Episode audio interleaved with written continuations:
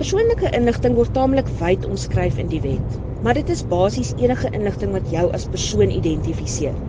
En as ek hierna persoon verwys, is dit nie net natuurlike persone soos ek en jy nie, maar ook regspersone soos maatskappye.